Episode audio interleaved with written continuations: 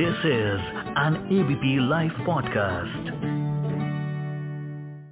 हर तरफ़ एक ही खबर छाई हुई है कि दिल्ली आबकारी नीति घोटाले में सीबीआई ने डिप्टी सीएम मनीष सिसोदिया को गिरफ़्तार कर लिया है ये तो अब सभी को पता चल गया होगा कि दिल्ली लिक्वर स्कैम हुआ है मगर आज इसे डिटेल में और आसान भाषा में समझेंगे कि आखिर दिल्ली में ऐसा क्या हुआ है, जिसके कारण deputy chief minister Manish Sisodia की गिरफ्तारी हुई। क्या है नई आबकारी नीति? और अगर आरोप सिद्ध हो जाता है तो क्या है सजा के प्रावधान?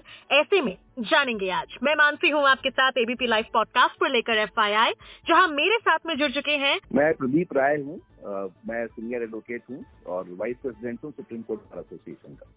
एबीपी लाइव पॉडकास्ट पर आपका बहुत बहुत स्वागत है सर धन्यवाद। सबसे पहला सवाल जो लेना चाहूँगी वो यही कि दिल्ली एक्साइज पॉलिसी या जिसे हम कहें दिल्ली की नई आबकारी नीति ये है क्या? देखिए ऐसा है कि हर सरकारें अपने हिसाब से अपने राज्य का जो कर संग्रह है रेवेन्यू है हम्म, उसको बढ़ाने के लिए प्रयास करती हैं। अब जी उसमें हर सरकार को एक अपना तरीका होता है काम करने का और कई बार उनका पॉलिटिकल मकसद भी होता है। हम्म, जैसे हर राज्य अपनी अपनी पॉलिसी चेंज करती है यूपी ने भी चेंज किया पंजाब ने भी चेंज किया बिहार ने भी चेंज किया अगर जहाँ कहीं भी सरकार है और ये भी एक्साइज पॉलिसी की एक्साइज बिल्कुल बंद ही कर दिया जाए। गुजरात में शराबबंदी है बिहार में शराबबंदी है। हम्म, ये भी एक पॉलिसी है आप दोनों तरीके से चल सकते हैं। हम्म, लेकिन इस पॉलिसी में कई बार ऐसा होता है कि जो अक्सर जो शराब के दुकानों के ठेके होते हैं हम्म, ये तो एक बहुत ही एक कमाऊ एक संस्था है जैसे कि हमारे दिल्ली के अंदर पहले ये दिल्ली टूरिज़्म के अंदर शराब हम्म। की दुकानों के ठेके बहुत सारे मिलते थे और बहुत पुरानी जो सीनियर ऑफिसर्स थे वो इनको देखते थे वो इनके सीएमडी होते थे वही इनकी देखभाल करते थे और हम्म। एक बड़ा हिस्सा जो कर का था रेवेन्यू का था वो। सरकार के खाते में आता था ओके okay. दिल्ली गवर्नमेंट जो पिछली ये जो सरकार है इसने रेवेन्यू पॉलिसी को ठीक करने के लिए या जो भी करने के लिए आप कह सकते हैं उन्होंने इसको चेंज किया। हम्म, जब आप इसको चेंज करते हैं तो उसमें इनकी एक मंशा होती है कि हम किस तरह से इसको चलाएँ जिससे कि हमारा रेवेन्यू बढ़ जाए। जैसा कि उनका विजन डॉक्यूमेंट था जिसके अंदर वो समझते थे कि छह हज़ार करोड़ की जगह ये नौ हज़ार करोड़ रुपए कमा लेंगे। जी जी। और उसका और शायद ज़्यादा भी कमा सकते थे।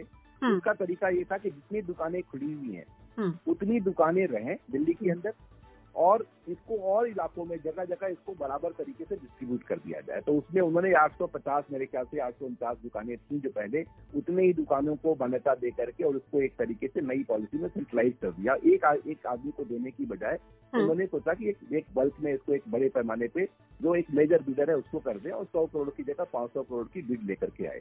कई बार देखिए बिड भी जो बनती है ना हम्म, बिडिंग प्रोसेस है ये हम्म। भी इसी हिसाब से बनती है कि किसको क्वालिफाई करना है। कई बार ऐसा होता है जैसे। कि आप दिल्ली में जीएमआर एयरपोर्ट है। जी। अब ये जीएमआर एयरपोर्ट जीएमआर फ्रैंकफर्ट को मिला था। ओके ऐसे ही जीबी के एयरपोर्ट है एक फॉरन पार्टनर नेसेसरी था आपके लिए। आज जीएमआर में फ्रैंकफर्ट कहाँ है आप बताइए मुझे। हम्म, अब जब जब कभी आप इस तरह से काम करते हैं तो नहीं मिलता है। ठीक वैसे ही इन्होंने एक पॉलिसी लेकर के आए लेकिन उस पॉलिसी में इनको दिक्कत क्या हुई कि बाद में एलजी ने एक प्रोविज़न ऐड कर दिया। हम्म, जिसमें उन्होंने कहा कि अगर इलाका एमसीडी का है और डीडीए का है तो इन शराब की दुकानों को डीडीए और एमसीडी से परमिशन लेनी पड़ेगी नो ऑब्जेक्शन लेना पड़ेगा। ओके। okay. और सीधे तौर पर डीबीए और एमसीडी ने नो ऑब्जेक्शन तो दिया नहीं। हम्म, तो जब हम्म, उन्होंने नो ऑब्जेक्शन नहीं दिया तो शराब की जो दुकानें 850 होनी थी वो हम्म, घट करके मेरे ख्याल से 200 के नीचे रह गई। और उसकी वजह से रेवेन्यू को एक हज़ार करोड़ से ऊपर का लॉस हुआ। तो जो छह हज़ार करोड़ की इनकम थी उन पुराने दुकानों के हिसाब से जहाँ की परमिशन की ज़रूरत शायद नहीं होती अब नए तरीके से जब आप दुकानों को डिस्ट्रीब्यूट कर रहे हैं जहाँ आपका एक्सपेक्टेड रेवेन्यू नौ हज़ार करोड़ से ऊपर का होना था वहाँ शराब की दुकानों की परमिशन नहीं मिलने से आपका जो नंबर दुकानों की कम हो गई और कम होने की वजह से आपकी आमदनी भी कम हो गई। उसमें और भी कई चीज़ें आई कि जैसे आप एक बोतल के ऊपर आपको एक फ्री मिल जाएगा लेकिन ये पॉलिसी हर जगह चलती है। उत्तर प्रदेश सरकार में याद होगा आप लोगों को मायावती जी के टाइम में एक पॉलिसी थी कि आप अगर शराब की बोतल खरीदते हो तो हम्म। आपको नमकीन भी खरीदना पड़ेगा। हाँ हाँ। और वो वो भी वो भी एक पॉलिसी थी। तो हम्म। आप अब ये आप कहें कि साहब नमकीन क्यों बेचोगे आप आपकी तो शराब का ठेका दिया है हमने लाइसेंस आपको नमकीन बेचने का तो हम्म। दिया नहीं है हम्म, हम्म, लेकिन हर सरकार अपने तरीके से उसको एक बनाने की कोशिश करती है और इस तरीके में अब जैसे आप घर में बनाते हैं कितने लोग अब हाँ। अगर आप घर में किसी चीज़ को बनाए जैसे कि उड़ीसा जैसे स्टेट है वो खाल खाते हैं वो लोग चावल को बनाएँगे ज़मीन के अंदर उसको रख देंगे एक दिन के बाद उसको खाएँगे। तो हम्म, फर्मेंटाइज एक होने का एक लिमिटेशन है जिसमें कि जहरीली नहीं होती हो। जो कि एक ट्रेडिशन बन चुका है लोग खाना खाते हैं उसको खाने का एक इम्पोर्टेंट हिस्सा है उनके। हम्म, हम्म, लेकिन अगर यही चीज़ आप करें मान लीजिए अपने किसी और राज्य के अंदर और हम्म, वहाँ पकड़े जाए तो आपको सजा भी हो सकती है। कि आपको। महुआ से कोई शराब बनाता है कोई कुछ करता है लेकिन वो नशे की कोई लिमिट नहीं है। तो हम्म। कई बार सेफ़ एक जो तरीका है कि नशा करने का भी क्योंकि एक मान्यता इसकी हम्म। ऐसी बन गई है कि आप कोई छोटी सी पार्टी हो पार्टी का मतलब ये लोग मान के चलते हैं कि भाई शराब होगी वहाँ पे अब आप हम्म। देखिए बिहार में कितने लोग अरेस्ट हो रहे हैं हाँ। कितने लोग इस तरह की तस्करी कर रहे हैं ऐसे ही आप देखिए कितने ऐसे लोग हैं जो गुजरात में कर रहे हैं हम्म, गुजरात में मैं तो गया खैर मैं तो थी टोटलर हूँ हम्म, लेकिन मुझे मैंने एक ऐसी उत्सुकता बस पूछ लिया कि क्या यहाँ पे मिल जाती है शराब तो उन्होंने बोला जी मिल जाएगी। लेकिन ऐसा हम्म। कोई कोना नहीं है इस देश का जहाँ पर हम्म। लोग पीते नहीं हो और कई बार बिहार में लोग एयरपोर्ट से उतरे हम्म, और प्लेन के बाद जब नीचे उतरे तो वहाँ पर उनके बैग में शराब की बोतल थी वो अरेस्ट हुए। कई बार लोगों को नहीं भी पता होता है। लेकिन ये जो पॉलिसी है अब आप केवल मैं इस मुद्दे पे रहता हूँ केवल दिल्ली के मुद्दे पे तो कई बार क्योंकि दिल्ली अगर मान लीजिए पूर्ण राज्य होता हम्म, जहाँ पर एलजी का कंट्रोल नहीं होता हम्म, तो शायद ये नौबत भी नहीं आती। हम्म, लेकिन दिल्ली के अंदर एक एक सिस्टम है जैसे कि आप देखिए अरुणाचल की सरकार है जहाँ पर थ्री सेवेंटी वन स्टेट्स है वहाँ की सरकारों में भी एलजी के पास एडमिनिस्ट्रेटिव पावर है।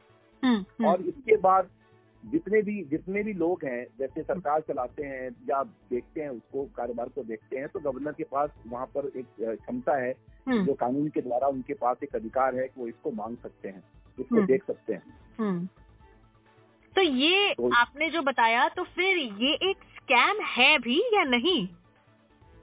देखिए अगर आप मुझसे पूछें तो मैं बोलूँगा कि जैसे और सरकारों की पॉलिसियाँ होती हैं हम्म, वैसी एक पॉलिसी है ये जो कि एक अपने हिसाब से उन्होंने रेवेन्यू को बढ़ाने के लिए या जो भी समझ के किया और कई बार मान लीजिए कि हम एक बात कहते हैं कि उन्होंने अपने लोगों को फ़ायदा पहुँचाने के लिए ही किया। मान लीजिए हम एक, एक तर्क के तौर पे इसको मान लेते हैं। जी तो जो तर्क बीजेपी दे रही है?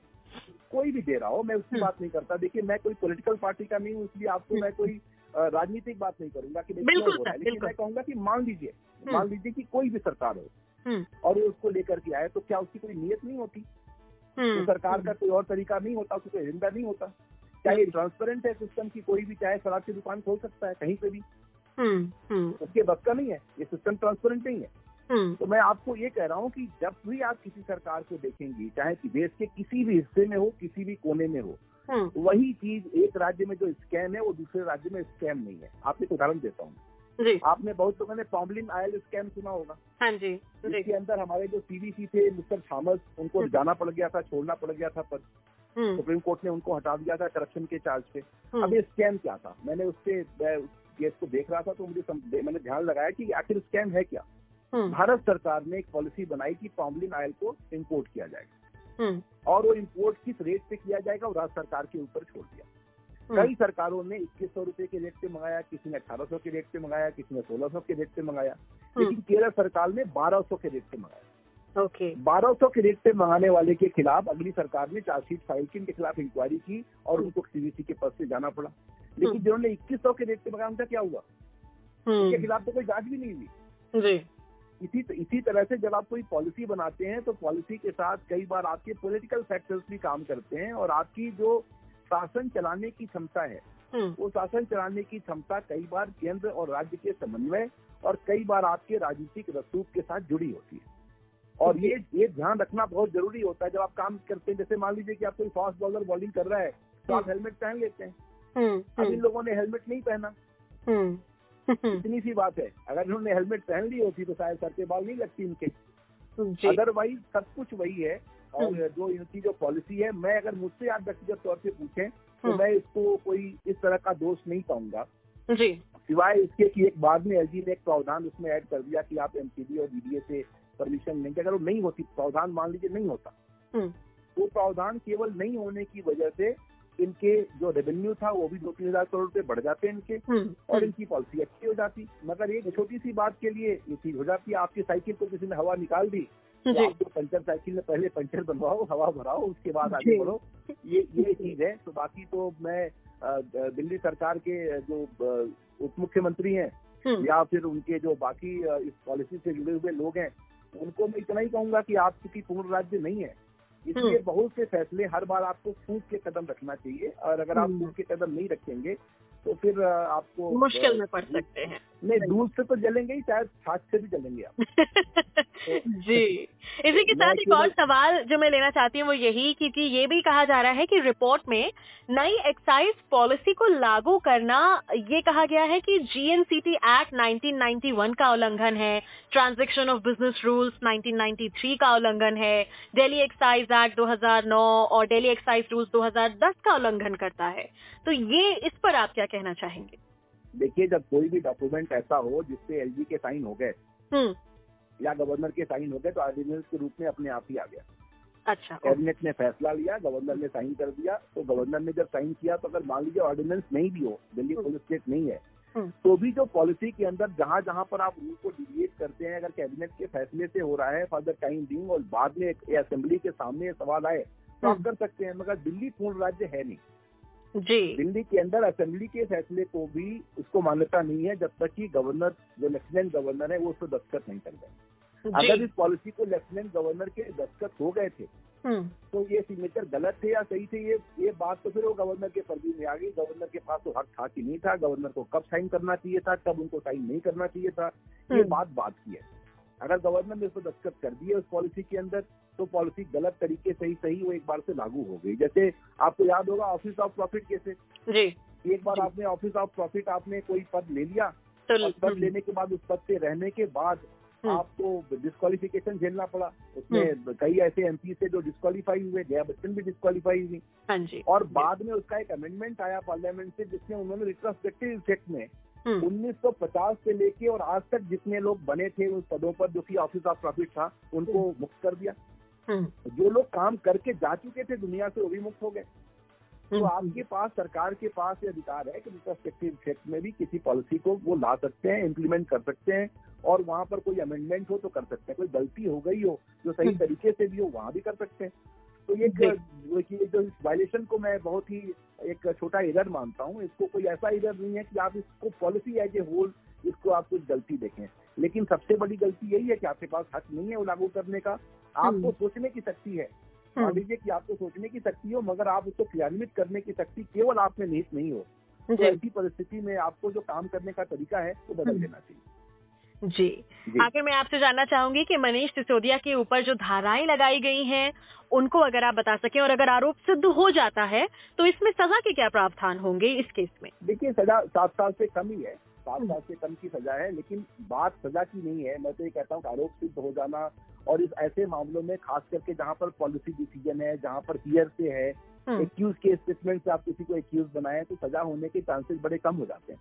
जी। तो ये तो फॉर द टाइम बिंग आपका जो हैरेसमेंट है वो तो हो ही जाएगा ना। सजा तो आपको बाद में होगी या नहीं होगी वो तो बात की बात है। बात की बात आप टू जी स्कैम तो बहुत बड़ा स्कैम था नाम आपने सुना था। तो टू जी स्कैम के सारे लोग तो बरी हो गए। जी। तो ये कोई ये कोई आ, केवल कहने के लिए स्कैम होना वो बात पे नहीं जाता मैं लेकिन आज की तारीख में जो राजनीतिक केसेज होते हैं हम्म, केवल उनका जो त्वरित जो परिणाम है जो तुरंत जो असर पड़ता है वो सामने ज़्यादा दिखता है। बाद में तो वो होती रहती है चीज़ें और कई बार नहीं भी होती। जी। तो वो वो तो बात की बात है। आज जो तुरंत हो रहा है जो अभी हो रहा है वो ज़्यादा महत्वपूर्ण है बजाय इसके कि आज के दस साल बाद ट्रायल के अंदर क्या होगा और हम्म। फाइनली वो सुप्रीम कोर्ट में क्या होगा ये बात की बात है thank you so much sir आपके समय के लिए this is an ABP live podcast.